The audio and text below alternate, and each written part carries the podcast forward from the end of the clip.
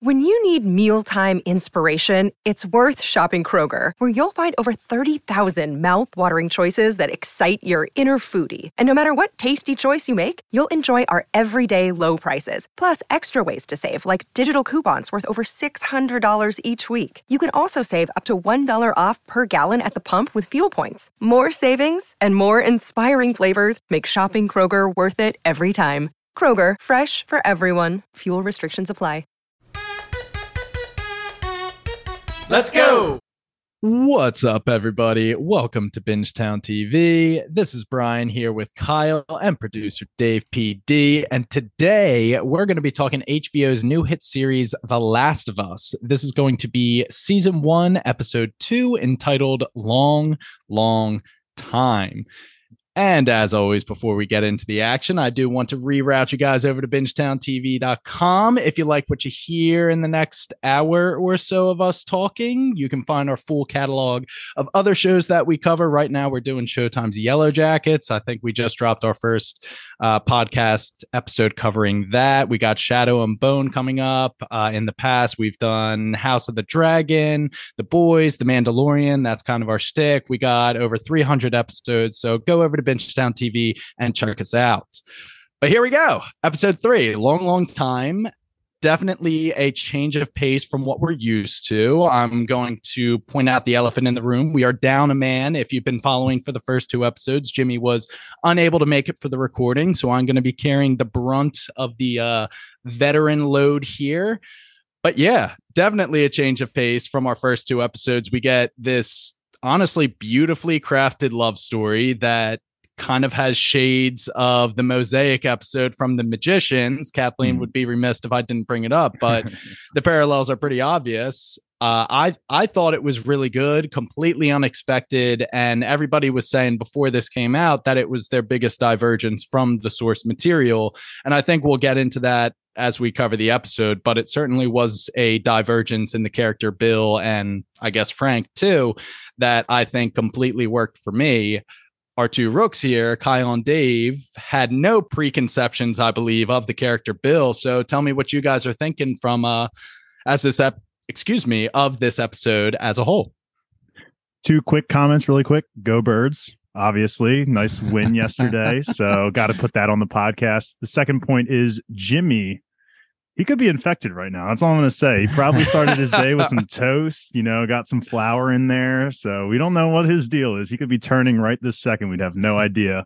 Um, but yeah, B-Toms, you summed it up really well. Um, I had no conception of Bill or Frank. I didn't know anything about their backstory. Didn't even know them as characters besides what we have just heard through the grapevine with Tess in the past couple episodes.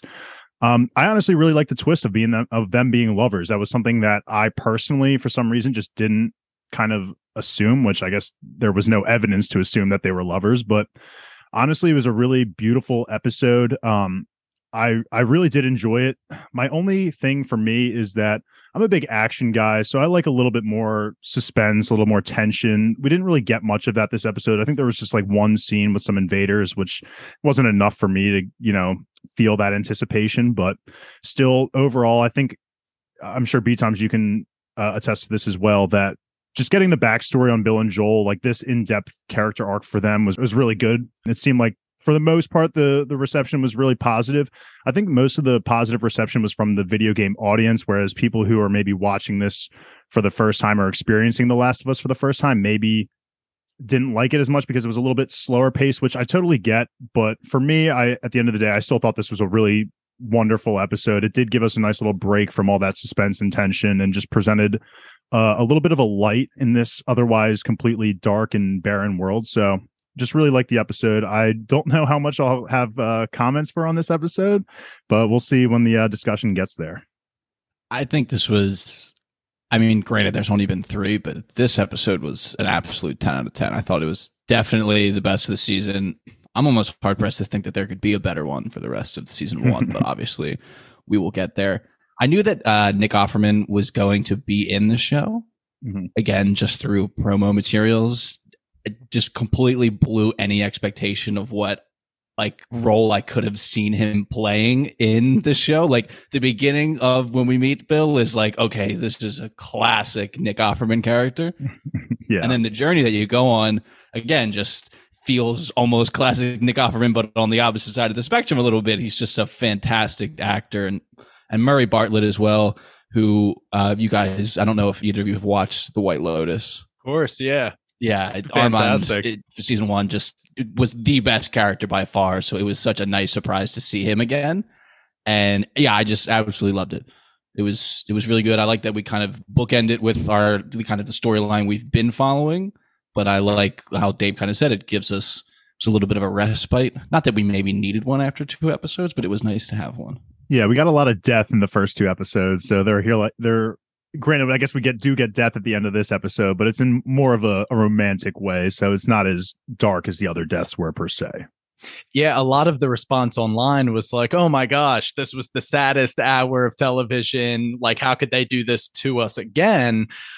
I I was feeling happiness the entire time because I kind of could see where they were going with it. And when kind of the final act of Bill and Frank gets carried out, it was very poetic. It was very satisfying, just like Bill says in the end. I, w- I was happy for both of these characters, and the whole point was they were able to f- carve out a little slice of heaven for themselves in this apocalyptic wasteland. But like Kyle said, this whole Bill and Frank saga is bookended by Ellie and Joel in present time. The beginning scenes are them kind of just navigating the open country, which we're kind of seeing for the first time actually in the show is, is open country, the United States outside of the Q Z, on their way to Bill's place to try and rendezvous with him or whatever. And actually a lot of people were saying, oh yeah, ten miles outside of Boston, you're going to act like that isn't the Pacific Northwest? Because yeah. Come on, guys. But Uh, a couple good scenes here with Ellie and Joel just having some good dialogue. I think the first scene, she confronts him. He must have been just being pissy on their journey. Like, hey, listen, buddy, you and Tess agreed to do this for a car battery, whatever. Don't get pissy with me because there was collateral damage, which I think she was pretty in her lane to say that personally. Yeah, definitely. That I'm was glad- maybe even one of like the best Ellie moments so far of all three episodes. It just kind of really does show her maturity, because even as a young teen, she's still able to get the feeling that Joel is just, you know, secluding himself from her. He's just presenting no no barriers to be broken down. She she feels like Joel is blaming Tess's death all on her, which he is. And even though Ellie, again, is like fourteen years old, she still is able to see that Joel sees it as her fault, when in reality, I love how she flipped it on him. Like, you wanted the car battery. It wasn't like, I'm just here because this is all according to your plan. So whatever happened, happened. It's not my fault. And I think Ellie is really developing into a great character. Even though we don't get much screen time for her this episode, she does offer some great comedic relief, which I'm always game for. I think she's been very funny these past couple episodes, and she's really developing into someone that I can definitely respect and can see myself loving even more later on. But uh, and even when she says that, Joel, even himself, kind of is like, shit, you're kind yeah. of right. Like, I'm pinning this all on a fourteen year old. Like, very nice, like silent nod of approval. Yeah, like, exactly. Mm-hmm. Exactly. A little bit of mutual respect there. Like, OK. Yeah, there's going to be a lot of silence coming from Joel's end, honestly. Yeah. Silent nods of approval, those sort of gestures for him. Uh, but I think it just shows maturity of Ellie, that like she knows not to internalize it on her. She can like.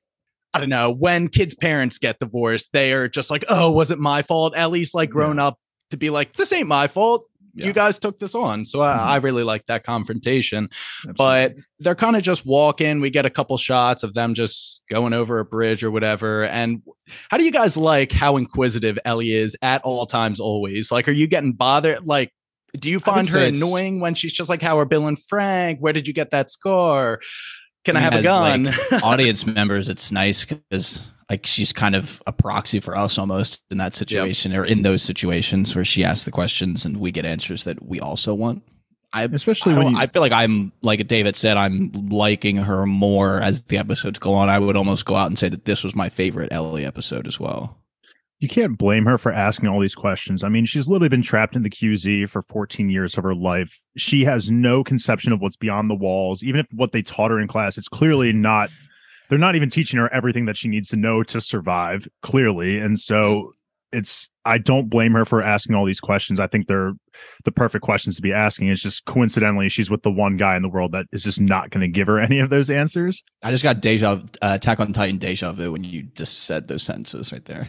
Really? Like you could Maybe have copied word- and pasted that analysis on the, yeah. Well, you were like, you know, she's never been outside the wall, so she's asked all these yeah. questions. And I was just, that's the first thing I thought of. And of course, I think her bringing up the gun is just always hilarious because there was like a hundred guns on the wall. Like you could yeah. definitely spare one for her. So I, thought, I think it's funny. On. I'm not getting sick of it.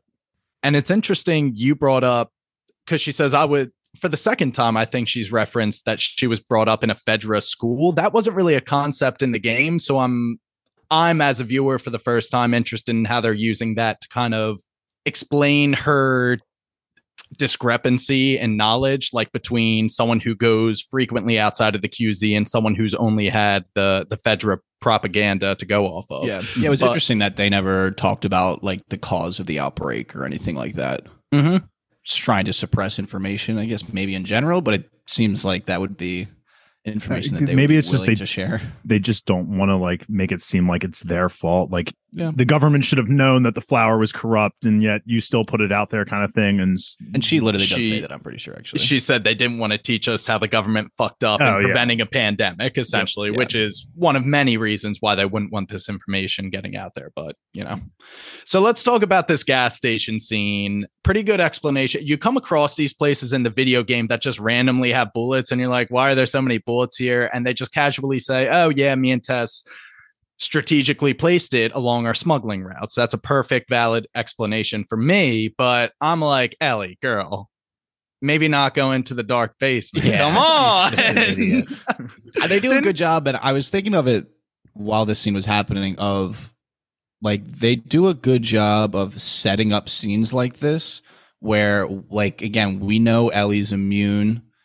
But like Tess said last episode, she's not immune to being like completely ripped apart. So like part of you is like, oh, like she's technically good because she's immune. But then there's still like a level of suspense built in. But then again, at the end of this scene, like nothing really happens in terms of like negative, like she doesn't get attacked or anything. So it just like is another scene where like the tension is ratcheted up to ten and the music's there. And then like we kind of come down off of it. And I'm just like the way that they can kind of play with us in that way where we'll probably get a scene that it's ratcheting up and then it actually turns bad. So it's just kind of fun that these scenes are possible. How do you interpret kind of how once she shone the light and saw that it was kind of an incapacitated but still alive infected person? How did you guys interpret the interaction between Ellie and this infected? Because she was curious, you know, and she... What do you take of it all? Do you make anything deeper of it, or just a kid interested with something she's not familiar with? I mean, serious. Like, I mean, we see it that Ellie is clearly very curious. I mean, she did the whole uh, escape, like went to the part of the Q Z that no one's allowed to go to thing, and went by herself. And now she's exploring this dark room by herself. And so it's obviously a big piece of curiosity. I think she was, you know, just trying to gather information on her own. Like she does gently slice open the forehead. She sees the fungus inside of it. And then I think she realizes, okay, you know, this thing is completely fucked, or it could pose a threat later on. So, and maybe she also wanted a taste for her first kill of one of these infected. Yeah, so I think that's the way I took it. Yeah. So she, she kind of does the, the looking into the forehead. And then I think once she sits on all that information, she's like, okay, let me just get a taste for what it's like to kill one of these things and just put the knife through the, the head, which she definitely is more efficient than a, than a gun. Two yeah. bullet gunshots, which is crazy. She, she asked Joel last episode of, you know, do you ever feel like remorse? She was asking about the concept of killing them. And so I think that it was, I say experimentation yeah. feels like a weird word, but it seems almost like the right word of she just plunged the knife in and kind of maybe seeing, gauging how she feels about it. And I mean, again, like we just said, she wants the gun. She obviously wants to be able to use the gun and yep. be able to protect herself. I don't think she wants to rely on this immunity because of, again, Tess's, you're not immune to getting ripped apart. So she wants to have some level of experience in protecting herself. So yeah, she's just dipping her toe in, into the water. Yeah. As it were. I must have I, felt kind of good, no lie. I mean, oh, for sure. Yeah. yeah. For yeah. sure. I was also, maybe you guys didn't read it this way, but did you get any let's put this thing out of its misery? Like, even though it is like no longer human. It's trapped under rubble. Like, yeah, I don't know. Point. There's almost a a sense of compassion there, even though it isn't a human per se. It's still like a humanoid figure that she was like looking in the eye. I was you know? just going to. They make almost that, made it look sad. I, I was just going to make that point that they really, I felt like they were emphasizing the eyes of uh, the infected that was there on the ground, and it definitely could have been.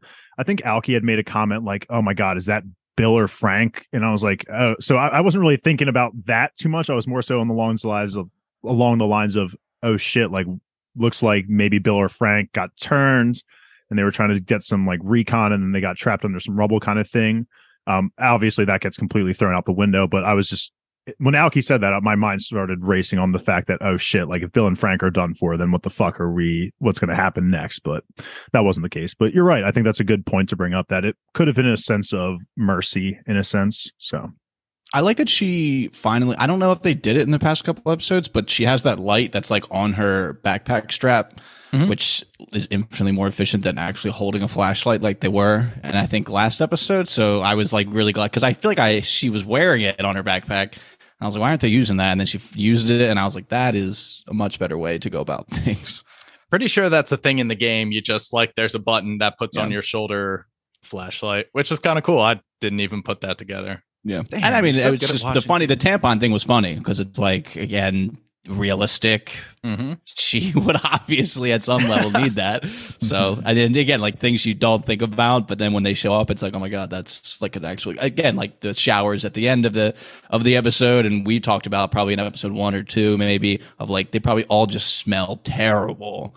So like the whole personal hygiene aspect that you obviously can't get through the screen of just watching them. It's funny to get those reminders. Put it in the perspective. I haven't showered since yesterday morning. I went to the gym and I already reek of shit. So like I'm, times that by like twenty years. There's just well, I guess no maybe way. After twenty years you would get used to it. At some I guess level. Yeah. Everyone just gets used to yeah. each other's like musk. A month without a shower would be like a couple of days for oh, us. Oh God, yeah. It's gross. We were talking about it last week. I think there would just be ambient smell of death in the air. So you would get used to it. I don't even know if I would want to shower because then you get the sense of cleanliness and then it's like, all right, time to yeah, dirty, dirty myself again back would up. Be like, yeah. Fuck. Like stepping your boot into like a little dirty water would be like, oh my God, wet socks. Yeah. Like I might as well just ride it out. I'm not showering until all this is done. Oh, and to your point, maybe times about the, the ambient smell of death. I'm sure it was wonderful to just walk through the countryside, like getting out of the oh, Q Z and just being that, able to yeah. walk through like the forest was probably like the most therapeutic thing. I mean, it's an well, apocalypse, but I feel like this is a point in a lot of apocalypse stuff. Like when you get out of the real urban, dense metropolitan stuff, nature takes over like completely. And there is kind of like a, a quiet beauty to the nature being able yeah. to reclaim the world, as it were. Though I digress. Ellie finds the tampons. Also, shout out Mortal Kombat before we leave yes. the gas station. Yeah, true. Because uh, we see the old uh, Melina. Actually. Melina. Melina, Melina actually. Oh, I'm going to get crucified on this yeah, podcast. Bonk. That was a little horny. That was a little horny comment right there. Glad Jimmy's not here, honestly. Yeah, right. Uh, he would have slapped your wrist. But yeah, only one more scene. They pass this this plane after they leave the gas station. And I just thought kind of the difference in opinions where Ellie was like, dude, you got to ride one of those things, take it up in the sky. And Joel's like, yeah, a couple times, but like, so did they. And she's just like, damn, dude, that's pretty grim. And yeah. then also here, Joel fills her in on his best explanation, which we know is the correct explanation for the reason of the outbreak. It got into the grain and flour, shipped all over the world, and by Monday, everything was dead. I like they and- put like a legitimate timeline on it. They were like, all the flour that was like the contaminated flour was all sent across the world like Thursday. Places, you know, opened them up and had people eating Thursday night or Friday morning mm-hmm. or what it was. And then Friday night was the night where everyone who had eaten that contaminated flour just was was infected. So I really like that they added that like specific timeline of how quickly yeah. things went to shit, because I'm pretty sure he says like it was like Saturday morning. Uh, you know, we're still recovering. And then two days later, everything is already like the world is done two days later, which is yeah. not a lot of time. Like for two no. days oh is God. Crazy. You think about like how fast things seem to happen with like COVID. And it was like, OK, we get like two weeks off and we're kind of chilling, like things like that. And then it, obviously it's been dragging out. But that was like three days and like society collapses. Like that would yeah. just be like insane for that to happen. And that's the craziest part, is the realistic part that from one grain dispensary or whatever, like it could go worldwide very quickly, yeah. and nobody would be none the wiser until like three days when it was way too late. Dave, you were pointing out the realism. It really is. I love when there's like a, a real yeah. background explanation for yeah. whatever's going on. That's, but, and definitely the most efficient way to do it. I mean, just people infecting people. You, there, there's certain barriers to that, but you're just sending out common food ingredients across the earth is like, okay, we got them. And noteworthy that Ellie's best hypothesis was that a monkey was the first one to have the disease and bit someone. And that just goes to show what FEDRA is teaching in their schools, you know, because they're probably privy to how it actually started. Last thing we need to get through here is kind of the human burial ditch. Yeah, that's kind of near the plane that Joel wanted to take Ellie around, so she didn't have to see. Um, but yeah, very Q Z only has limited number of space, and if you weren't one of the lucky few to get in quick, they would just shoot you because they'd rather you be dead than another infected. Yeah, and really, like, I don't really know the exact word to use, but the transition from like the cloth around the skeleton yeah. bones into like the actual person in the flashback was, was very well done. I'm glad we didn't have to watch like it actually oh go God. down. I think it, it was enough that we just got the transition, and that like hit emotionally exactly as hard as it needed to. Mm-hmm. I thought they were going that way and they were going to make us watch. So I was really happy when we fell yeah. into this nice love story here. Yeah, yeah. It was but, nice to, yeah, to get Bill just acting like a psycho, but like, you know, like, kind of like giggling, going around town, like executing his plan was a much better watch than all those people getting Absolutely. And I mean, I guess it's time to get into it. Some of these scenes, I'm sure we're not going to belabor the point because it is just one long love story of stuff that really doesn't impact our modern day story until the end. But yeah, first impressions of this dude, Bill. I mean, I just love these scenes of him like yeah. waiting out the FEDRA, like rounding everybody up, just waiting for his time to emerge. And then he knows exactly where he's going to go. He's just, he tells us later he's a survivalist. There are people out there that just like prepare for this. And yeah. he probably woke up dream come true. It was amazing watching him just like get the boat, go get some gas, hit yep. up Home Depot, like start chopping down some trees, just, you know, goes by the the liquor store and's like, ah, okay, brings home a bottle of wine. Like he just oh, like is literally wine. literally living his best life. It's, it was so funny to watch him just like go around and complete little side quests. It probably worked out in his favor that the government rounded up all those people, because if they hadn't and the word got out that there was an infection going around, all those stores would have been ransacked immediately. But him just casually strolling through, and then the power going out in Home Depot, and him being like, oh, damn, like that was quicker than I thought they would do. Like as if yeah. he had it all planned yeah. out to the very T, you know, it's, huge generator. Yeah. I just thought it was a really cool introduction to the, to the Nick Offerman character. And uh, it was so, it was just funny. He was like so goofy in a sense, but like so ready for anything. It, it it was so hard to describe, but he was definitely a great character. It was just a great it was just fun to watch him do all this stuff. It, he was just so fucking ready to rock. Yeah, just this no was- hesitation. I love it. Yeah, so the last thing we get before our next time skip is he's set up all his security monitors, and he just sees a runner cross one of his tripwires and get absolutely clapped with a shotgun, just like strung up to a tree, which is just so backcountry, like yeah. never gets old put together trap. But yeah, that must yeah, have been so satisfying. I love how he takes he, the whole town. Like it, it's just, I've never seen anything like that, like with The Walking Dead. Like they have the town, but it's like a settlement with like a bunch of people, mm-hmm. and even when they take over the prison, it's like there's a bunch of them, but he's just literally one guy, like with cameras, just like casually eating like a very nice dinner, like just chilling, living life for literal years by himself. Mm-hmm. It's just, it was fascinating.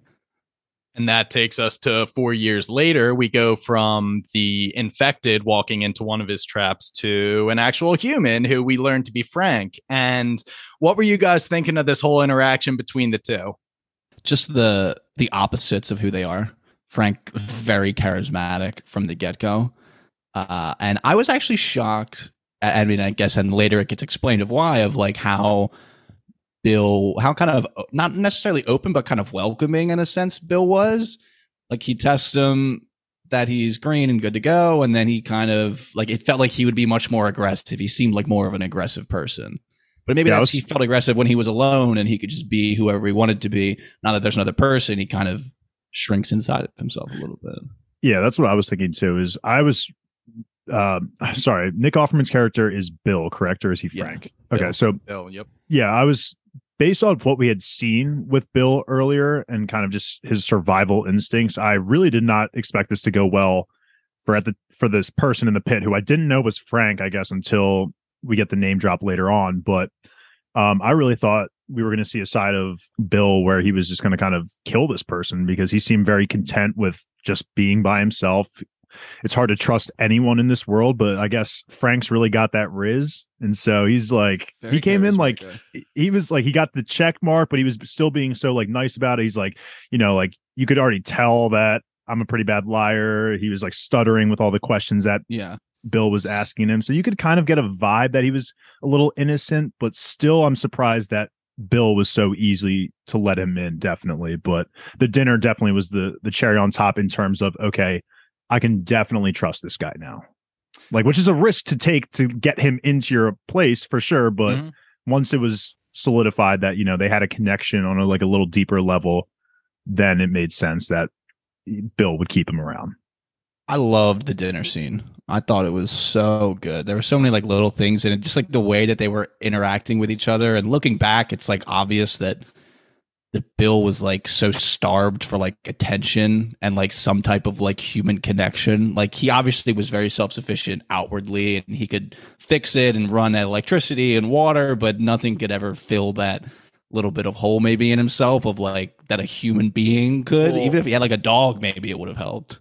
And that's the thing. You can tell Frank from the first thing he says from the pit is this charming, self-assured guy, a people's person. And I think Frank's gaydar is going off from mm. the first moment in the pit, trying to feel Bill out. Yeah. And then he just full on goes for it. Um, but yeah, like you said, Kyle, I mean, Bill is this guy who can clearly handle himself in the apocalypse, but is completely disarmed by the charismatic Frank, who himself is charismatic, self-assured, out of the closet, but is none the wiser at how to survive the apocalypse. And yeah. it's just, they fit perfectly like this puzzle. And I mean, the piano scene, first off, Frank's smile when he first puts the plate down and just yeah. like full beaming, like, oh my gosh, this is like, what the fuck, man? This Can is you amazing. Imagine? He hasn't no. eaten in days. Oh like they're just trekking from literally on foot from Baltimore. And then well, you get served up that meal after falling into a hole would be like, I died and went to heaven. After getting a hot shower and fresh clothes for the first time. Oh my God. Yeah.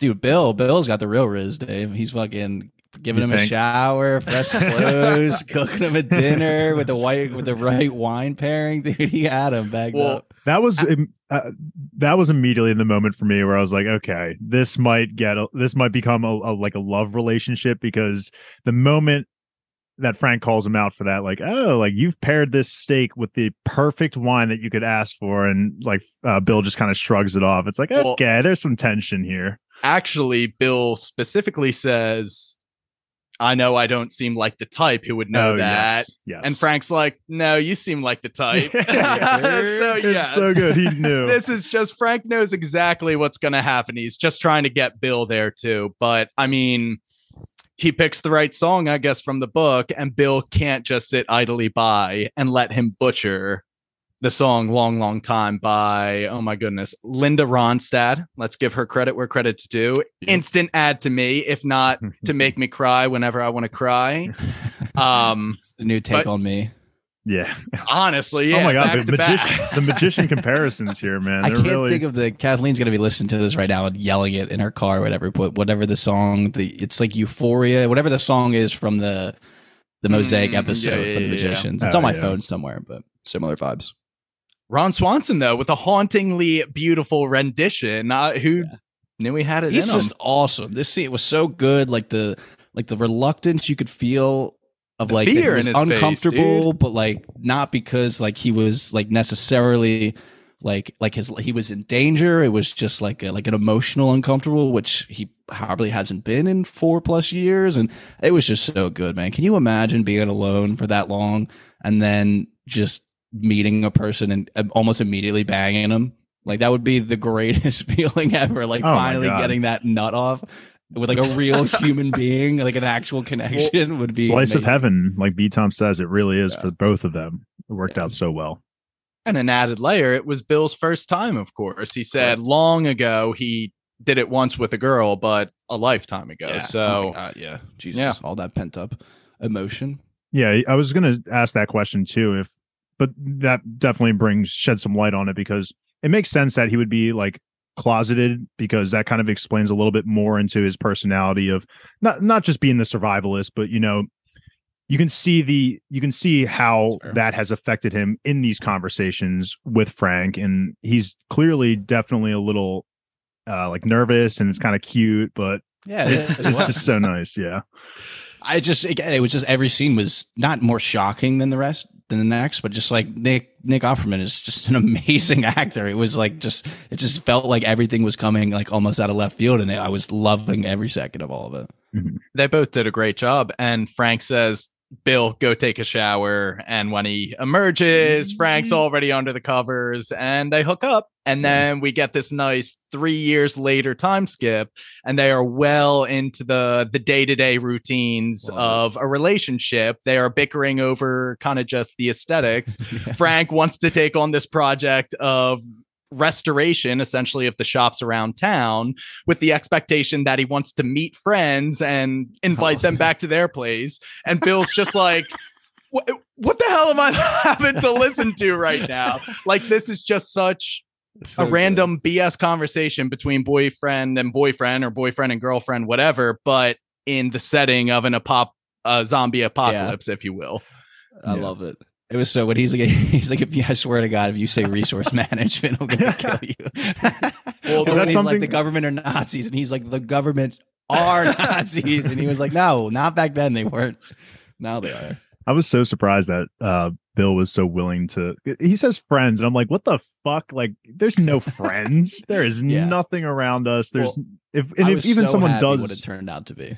Yeah. And even if someone were to, Be, like wander into your slice of heaven, you wouldn't. I, I mean, I personally am on Bill's side, where I'm like, I would shoo them away. I'm like, this is oh, yeah. not for you. I love it. Well, that's just, the whole thing. It's the yeah. opposites are yeah. attracting, and it turns out that Bill, Frank opened the door that Bill never would have opened to himself, and he found these rewarding relationships with Joel and Tess, who at the end of the episode he begrudgingly admits. We at least had a respect for each other. I won't call us friends, damn it. But it was something that he he never would have had these human interactions without Frank, you know? Yeah, um, yeah, and sure. that kind of, I think they just cut us right from that conversation about Frank wanting to make friends to Tess and Joel actually aged down, which was pretty fantastic, yeah. at a dinner table just right in the front lawn, having a nice steak dinner. And we get all of their personalities, you know, Frank and Tess are kind of just conversing, and Bill has a gun pointed at Joel the whole time, and Joel's like, I get it, bro, I'd be doing the same thing. Um, put that fucking thing out of my face. Yeah, yeah. It was good. And I liked the matchups. They kind of, their personalities matched up perfectly. And I, and again, like you said, there was a little bit of time skip. I think they handled, and we'll get to more of them, but just like the they jumped in time, like perfect little increments. For sure. Yeah. Mm-hmm.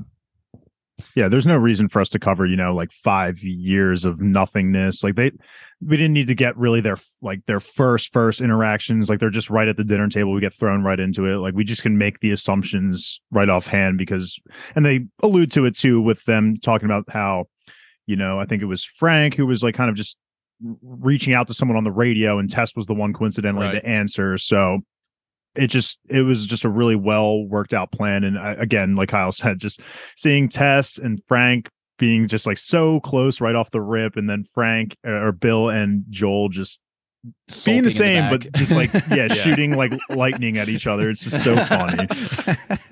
Yeah, it was good. And I like that too. We got the, the original conversation of like setting up the codes. Mm-hmm. Of like eighties is treble yep. and things like that. That was a fun little nugget. Yeah, that was a great reveal too, that it was them who had set up the the eighties yeah. is trouble reveal. And that was cool. Um, so when we got that, my immediate first thought was, okay, something like like that's kind of, it kind of started clicking for me, like, oh my gosh, like they are definitely turned now, because if they're playing eighties is Trouble over the speaker, and that's what sent Tess and Joel this way, you know, something definitely went wrong. And so I'm thinking back to the clicker that was under the rubble. I'm like, shit, that was definitely Frank or Bill, one of the two. And but it didn't work out that way. But still just yeah. really great that they we see uh, like Tess and Joel's side of survival skills pairing with, you know, Frank and mostly Bill's survival skills. I really like, I'm in love with the way that they did this episode, but that would have been interesting too if there like was some type of like defining characteristic on that infected that Ellie killed. And then like when they got to the house and they saw like a painting of like Bill and it had like a scar that was on the oh, infected yeah. that Ellie killed, that would have been kind of cool.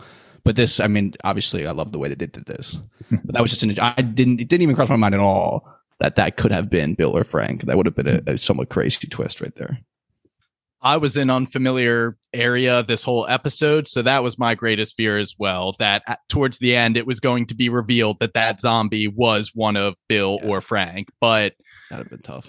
God bless them. They let us have this one. Yeah, they really did. They Thank really you, did. H B O. Yeah. My goodness. Um, so yeah, just I, I really like the kind of man-to-man conversation that Joel and Bill do get after Tess and Frank walk into the house, where Joel's like, hey, as far as anybody you could have gotten on the radio, we're kind of good. Bill's like, all right, yeah, that's exactly what an asshole would be saying. Yeah. He's like, all right, but let's get practical. I can get you things that you need from the Q Z, like aluminum spool that could reinforce your fences for the rest of your life. It's already wearing. So like there is a practical side to this relationship between the two. Yeah. Um, like you said, they cover that, they establish the eighties code, and then as they're leaving, Joel kind of brings Bill to the side and says, hey, look, you got a great setup here, you're protected, FEDRA's never going to come up here, you're going to be able to defend against any stray infected that come up, but the raiders are going to come, and when they do, it's going to be under the cover of night, and they're going to be well armed, and Bill's kind of just like, all right, we'll, we'll cover it, we'll handle it, yeah, that probably won't come up later. Little um, lo and behold, it goes right into coming up later. Yeah, seriously. So before it comes up later, Frank shows Bill the strawberry patch, which evokes oh, nice. the rarest of all laughs, a Ron Swanson giggle yeah. Yeah. when he bites into that strawberry. It was so good. I mean, it was, I, I'm assuming the purpose of it, and it did it really well, of just showing how much Bill has softened over time. Like it was just it was awesome. I, like them on the run and they're joking, and it's just, I can't say enough good things about all these scenes, but that's what, like, it was just a short one, a bigger one coming up that we'll obviously about to talk about. Yeah. And they also established that Bill is kind of slowing down physically while Frank is the one jogging, which sets up kind of the role reversal later after yeah. the ten year yeah. time skip. That's a great point. Um, but prior to that, you know, Frank wakes up to an explosion one night. Bill isn't in bed with him, you know, immediately grabs his handgun and goes out to Bill, confronting the raiders that are at his fence. Dude's just standing in the middle yeah. of the street with a hunting rifle. Dude's just a badass. And I think that lends to earlier when Joel is telling Ellie, dude missed me with a shot and I missed him too. It happens more than you'd think. Mm-hmm. Kind of adds to the realism, like, people aren't that good at shooting, certainly not untrained raider militia. But anyway, dude's a badass. Frank runs out. He's got two bullets in him, pulls him back into the house. What are you guys thinking here? Did we think that was it for Bill? No. No, yeah. I, no. Just because I, I guess this will tie into a question that I have later in regards to the Bill and Frank characters for the video game. But just because Tess and Joel were just so set on getting there, it just it made me really think that both of them were going to be alive at the house. And so even with the bullet wounds, I figured everything was going to be okay. I mean, I guess it really wasn't okay, but um I just I I didn't really have a, a moment of doubt that Bill was going to die from that gunshot wound. It was too early. Yeah, it was a little like, early in like yeah. the in the, the actual well, timeline of where we were. Is it not easy to say that in hindsight, considering this show has a habit of ripping characters we love away from us too soon? I meant more like the like it had only been ten years at that point. So it was only like twenty thirteen. Mm. Yeah, I think that's. Oh, what, true, true. Yeah, that yeah. was the and other she thing. She kind of said get him to Bill and Frank. Mm-hmm. And it seemed out that they I wouldn't have maybe talked in like a decade or whatever it ended up being. So That was yeah. the only thing. It wasn't. Exa- I mean, it, he was acting like it was the end, though. I like that he was mm-hmm. like, call Joel, like get the Joel. Joel will protect you. Like I like that they had kind of shown that begrudgingly, obviously on Bill's side, like he sees Joel as maybe not an equal, but someone who's just like him. You're absolutely right, Kyle. Like the the images were twenty thirteen, or the that that scene was in twenty thirteen, and yeah. then in twenty twenty-three, present day, you know, Tess is referring to Bill and Frank. It wasn't just, yeah. okay, let's go see Frank. So there was yeah. hope for me that Bill was going to end up living. Yeah, I wasn't too hypnotized. I wasn't. I was just not hypnotized enough by the love story to yeah. know that concrete logical fact. All right. So yeah. dang, I have my wits about me still. But this, when they get older, uh, all logic went out the window, and I was I, I was a bit. yeah. So some people out there were probably thinking that Bill might perish, but not our roads here. They they watch T V. Come on. They knew that we had one more scene with Bill and Frank, and let's take us to this ten years later where, like I said, the roles are now reversed. They immediately establish that Frank is now wheelchair ridden. He has... He just looks older than Bill, who they already established was aging quicker. So something's up. Um, I was thinking A L S because he yeah. says something that like, there just, was no cure for it even before everything went to shit. Something he's that is kind of losing bodily function. So I just I mean, I guess it doesn't really matter, but he's losing his quality of life is all that yeah. matters. He's dying. It's terminal. Bill isn't ready to let go. But one morning, we find that Frank has pried himself out of bed. He's like, listen up, because it took me all night just to sit up straight. This is going to be my last day. Um, and seeing, honestly, just the emotional range from Nick Offerman. Like, you think of him as Ron Swanson. I've been calling him Ron Swanson this whole time. Yeah. This, like, just the epitome of manliness, and just kind of see him break down and, and show this tenderness and this emotional side was just really something, honestly. And, and kind of the, so good. yeah, this was just a great scene. What are you guys thinking here? It's so uh, brutal, man. It's just yeah. like, I mean, obviously the logical thing, you know, put him out of his misery in my mind, at least. Maybe, okay, that's, it's maybe not logical to some people, but to me, you know, the thing would be, okay, I get where he's coming from. You know, he's suffering every day. Put him out of his misery kind of thing. But I just, I hope to never understand, like never be in that sp- uh, situation, at least in Bill's shoes, where I would have to put down my partner like that. That's just something like, I know that uh, Frank is just like begging him to do this. But for me, it's just, it would be so hard. Like just being the one to deliver the wine and just knowing what's going to follow after that. It, it's such a tall task to ask of someone. But again, I get where he's coming from. It was just so painful. Like you guys have said, uh, Nick Offerman's acting here was just incredible. You could really feel the devastation that he was going through in that moment. And it was killing me to, to just know that this, like, he was definitely going to do it by the end of the day. Like, I, I feel like I had just definitely had set my mind on that because we had just seen him so, uh, at least Frank was so just terminal, like you had said, yeah, Piton. Decrepit. So, almost. Yeah, so it was just it was painful, man, and Nick Offerman just absolutely crushed it. And I credit to um Frank as well for being so positive and trying to guide Bill through all this mm. because he's like, look, like you're not going to ruin this, is my day. Like we're going to yeah. have a nice time and we're going to, you know, we're going like to do everything planned I want. It all out. You yeah, so I, activities. I'm sure that was like part of that was obviously he wants to have a good day, and the other part is that makes it a little bit easier on Bill that it's kind of like we're working through a checklist. Yeah. So, you know, I, I just like how the line he says when he's like, you know, just like whether it's like love me how I'm asking you to or whatever. It's just I, there was a lot of very good quotes from yes. the two of them. Do you love me? Then love me the way I want you to. Yeah. And fuck, man, that's just yeah. like when you especially when you put it like that, it's like then Bill almost like you have to. You feel bad that you're not and you're being you feel almost selfish in that way. And I don't know. They they just depicted all of the emotions just really well. Yep. And I, it was fucking I was I, I started tearing up at this point. And then as they go through it, it was just worse and worse and worse and worse. So they go through the checklist, one of which is getting married. I yeah. think they present rings to themselves. And then that leads us to this nice end of the day dinner where they have the same meal that Bill made for Frank on that first day so long ago. He adjusts the plates in exactly the same way. And instead of sitting across from the table like day number one, Bill is now sitting right next to Frank. Um, and they're they're both changed men, obviously, after so long together. Yeah. Um, it's fucking beautiful, man. I, just, yeah. I almost wasn't expecting Bill to do it because I thought, in the games, you meet Bill. Bill is alive. That was going to be my question. So you only meet Bill, and those. I'll get into the all the differences after we rip this, but I was expecting Joel and Bill to be able to have a confrontation. But I agree. In the context of of how they made this story, it just made so much sense. They they set up this character Bill, who kind of found comfort in his solitude before meeting Frank, and then found this life that he could no longer live without. And he puts it great. He says, "This isn't the tragic suicide at the end of the play. I'm old, I'm satisfied, and you were my purpose." And Frank's just sitting there, starts smiling.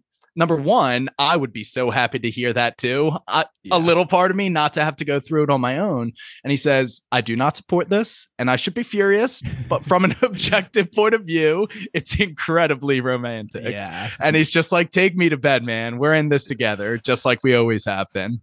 Just the the idea of finding someone amidst all of like the chaos and the bullshit and being able to spend like having that level of quality of life while in your own little oasis with someone else is just like a concept that I feel like I've never encountered in any type of like apocalypse or zombie story, especially not in like the detail and like the level that we get it in this episode.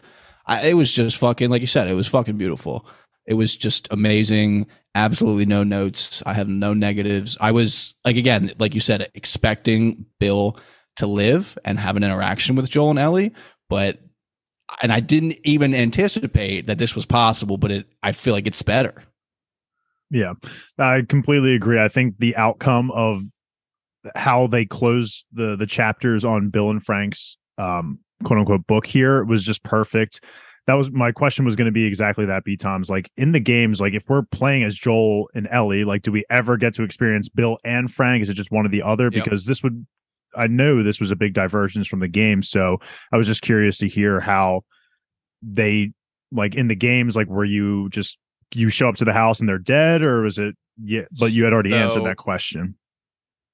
And if we don't have any more comments about these scenes, I will get into kind yeah. of how the differences between this and the game. So my only comment is going to be I'm literally like feeling tears in my eyes thinking about it again. Yeah, it really was yeah. just such a beautiful episode. I mean, it was just I, I literally just watched it, so it's it's a fairly fresh wound for me. Yeah, I, it's just, I I'm I cannot imagine me liking an episode of this season more than this.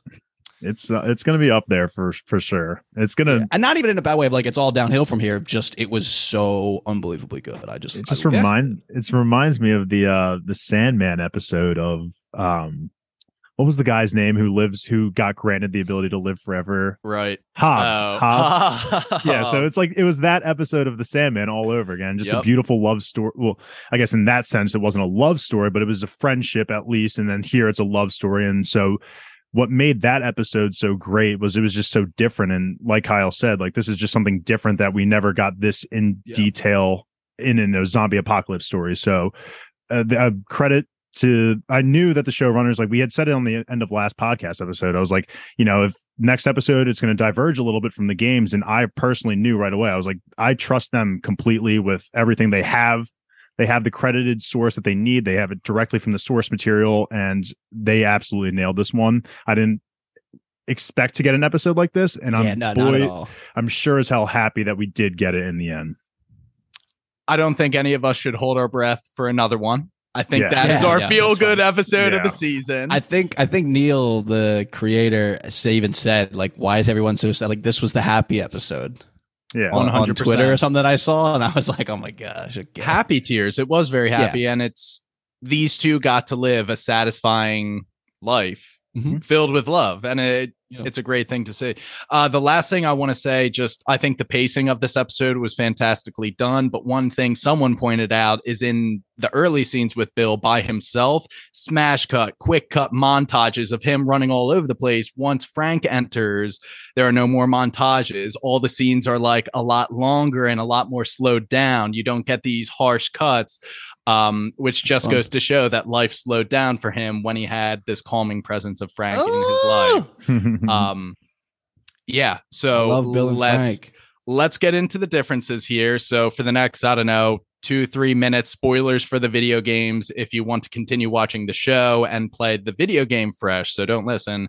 But like I said, in the games, you only get to meet Bill. He kind of has a similar compound, Um, which actually you have to navigate through as Joel and Ellie and kind of like evade some of his traps. You get the the feeling and the sense very early on that it is kind of a, a shaky at best relationship between Bill and Joel.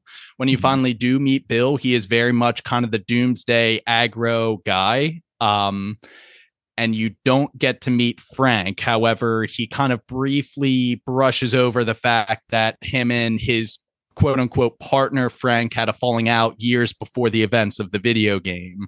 Um, so th- in the games, they weren't like lovers. It sounds like it wasn't like, I games, guess it wasn't like fully confirmed until this episode that they were lovers. E- in the games, they give you enough that you can tell Bill is trying to hide his homosexuality, okay. as I recall. So they are lovers in the game, but Bill did not want Joel to know they were, but you could tell, as I recall.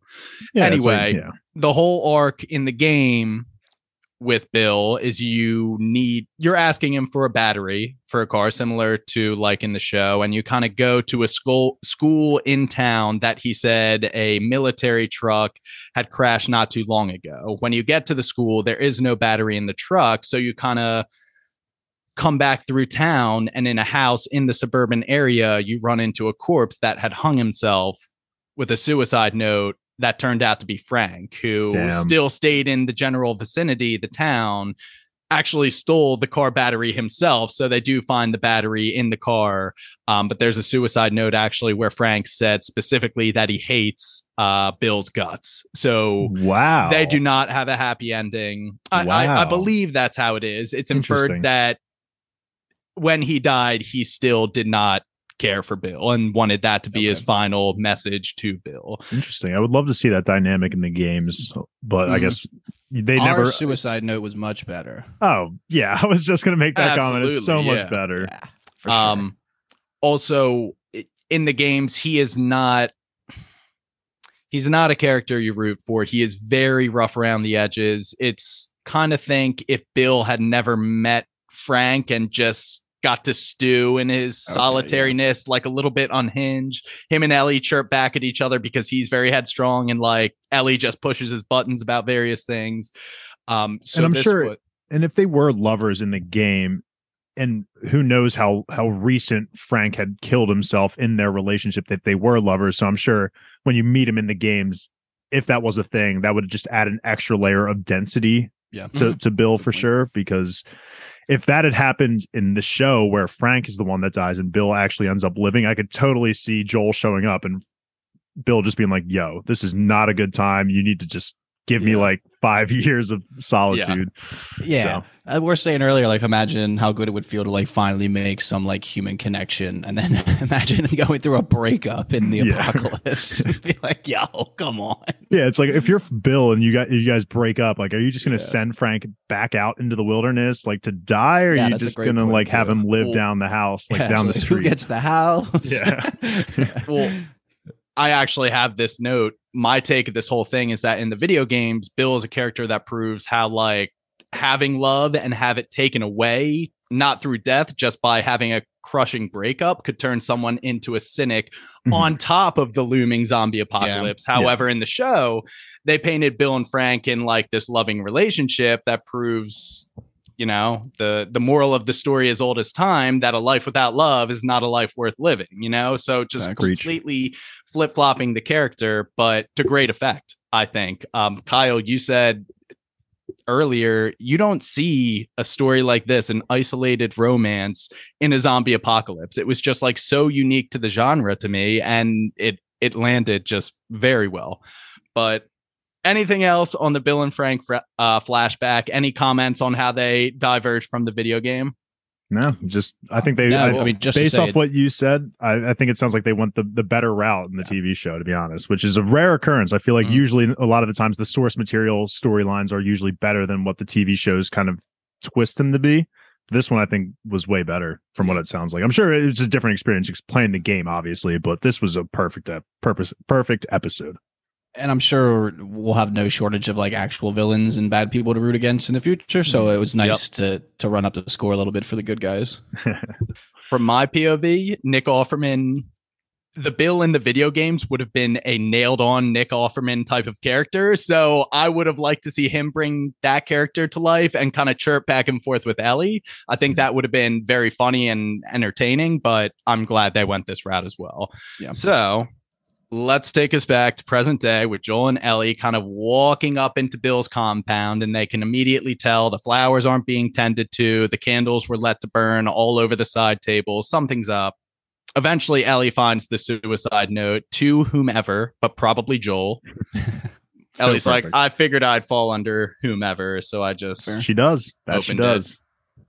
Uh, and Joel says, you know, get on with it. Why don't you read me the note? And I'm just going to rip it here. Well, at least the best part of it. I think he says some funny stuff in the beginning, but the, the meat of it is, I never liked you, but still, it's like we're friends, almost. So I'm going to tell you something because you've, you're probably the only person who will understand. I used to hate the world, and I was happy when everyone died, but I was wrong because there was one person worth saving, and that's what I did. I saved and protected him. That's why men like you and me are here. We have a job to do, and God bless any motherfucker who stands in our way. I left all of my weapons, used them to keep uh, somebody safe. Yeah. Yeah. Ellie doesn't want to say the name. Joel knows the name. He's like, give it here, Malfoy. I got to read it for myself. Um, and this just is another reminder of his failure. Gosh, how many people have I not been able to protect? Yeah. My daughter, Tess. Now I'm with this girl, Ellie. Oh, my gosh. Maybe I should just leave her here so I don't kill her. Nah, he's not going to do that. But that, this scene, and again, and Pedro Pascal as well has done a really good job of, like we've said, with Joel, very limited dialogue of just kind of like facial acting and things like that. And the only thing I was thinking about while he's outside, while he takes kind of that minute to himself, is just like, so he's obviously he's lost his daughter. That was a long time ago. He's lost Tess. He's now lost pretty much the only semblance of friends that he might have had in the world. And his brother is in trouble. And it just feels like it's all boiling to a point where, like, he's not going to be able to take it stoically. He feels like he kind of takes everything on the chin and he doesn't want to talk about any of it. Yep. And I think it's going to be interesting where we get to the breaking point. I feel like there has to be a breaking point. There's no way he can just keep taking all of these body shots and uppercuts and just kind of rolling into a new day. So I'm just kind of I'm not interested because I don't want to see that happen to him, but it feels like that's kind of where his story's heading. And our overarching theme is him trying to get to Tommy yeah. to protect one of the last connections he has yeah. while reluctantly ignoring one that he has right in front of him that well, he needs to protect. that he needs to protect. He's reluctantly accepting her because he knows this is just going to be another person for him to get attached to and want yeah. to protect that could be yanked away from him. I love the when like they're they kind of come to the agreement that she's coming along and she agrees yeah. to the rules. And then he literally just looks up to the ceiling and just has like the deepest sigh. It's just like, he's like, oh, fuck. Okay. You here can, we go. You can tell he's still, even after the note, after everything, you could still tell that he is so hesitant to form any sort of bond with Ellie. Like he lays the rules out straight yeah, up. He's too. like, yeah. he's like, you know, you're not allowed to, t- you're not allowed to ask any questions. Like you just have to do what I say. It's like, he really, I've he just doesn't have any confidence in himself anymore. He's already, like Kyle said, he's lost two people that are almost like, I mean, besides Tommy, he lost two of the people that are closest to him. And so now you're throwing a third potential candidate that he could quote unquote fail. And so he's stuck in this, in his mind where, do I try and save this girl? Do I, you know, do I just screw any, like just fuck the attachments. Like, Tess is gone. I can literally do whatever I want now. Like, sure, I can go find Tommy. Do I don't really need this girl. So he's just like so torn between all these emotions. And I agree with Kyle. I think there's got to be a breaking point. Like, we get a small one with the guard in episode two of him, like seeing the, the, the flashbacks of the guy that killed his daughter and he beats mm. the shit out of her. Like, that was only like a snippet of what I think would be the boiling point and breaking point. Like, I, I agree. I think there's going to be some kind of snap, and maybe he thinks at some point he loses Ellie and she's actually alive, and that just caused him to go into this rampage. Who knows? But yeah, he, it's Tommy, coming. Tommy gets clapped in front of him. Or yeah, I could see that. I, I know. All... I'm not going to want to see it, but I mean, Pedro's going to kill it. It's going to be a great God. acting performance if it happens, but it totally feels like we're just kind of at this point we're a little bit of a runaway train car just yeah. just going towards some type of collision mm-hmm. with his this, mental health. This also is the first time Joel breaks it down exactly what we're doing. We're heading west because I want to rendezvous with my brother in Wyoming, who I think is running into some trouble. He's a former Firefly, so odds are he can he at least has contacts that could point you in the right direction of these Firefly doctors. So that's the mm-hmm. first time Ellie is let into the fold, into the loop, if you will. Mm-hmm. Kyle? I like the the idea of the former Firefly stuff. I'm not sure if I just mm. completely forgot that it was like that in episode one. It felt like he still had, I interpreted it, feel like that he was still kind of part of the group in episode one when they were talking and such. So I think that'll, it's interesting, like a former Firefly and what, like what the fuck Tommy's actually up to. Dave, you excited to see Tommy? Yeah, definitely. I think, um, I think I talked about it in episode one that uh, we know we've seen Joel's reaction to Fireflies. He's not crazy about them. And so it'll just be interesting to see how him and Tommy's dynamic changes because of maybe Tommy joined the Fireflies. Like, Tommy maybe views it as something that's just and and righteous, whereas Joel thinks they're maybe like a, just a bunch of assholes who just don't want to survive like properly or something. So it'll just be interesting to see that, how that dynamic shapes out, or if they're just still boys at the end of the day and the past is still the past, and you know, they still have their bond as brothers. So I'm definitely excited to see Tommy. I can't even begin to guess when I think we would get introduced to him. I would guess. Yeah. I'm going to guess episode. F- so we're on three. I would guess five. Like, I think one more episode of like traveling with Ellie, getting some clickers in, and then we reach our destination, episode five. How That's many? Is there the eight? We, we are, thing. we are nine. ten miles out. There are nine episodes. We are ten miles outside of Boston right now. We need to make it to Wyoming. Yeah. Though we do have far. a car now. That's true. We are we're in the we're the midway point, so things are about to get shaken up a lot more than they already have been. But we, I mean, we did find out from Frank about twenty, no, sixteen years ago, I guess, that the Baltimore O Z fell. O Z, O Z, Q Z, Q Z, clapping the Q Z. Um, so I'm curious if other, I'm assuming that others have maybe fell, fallen. So.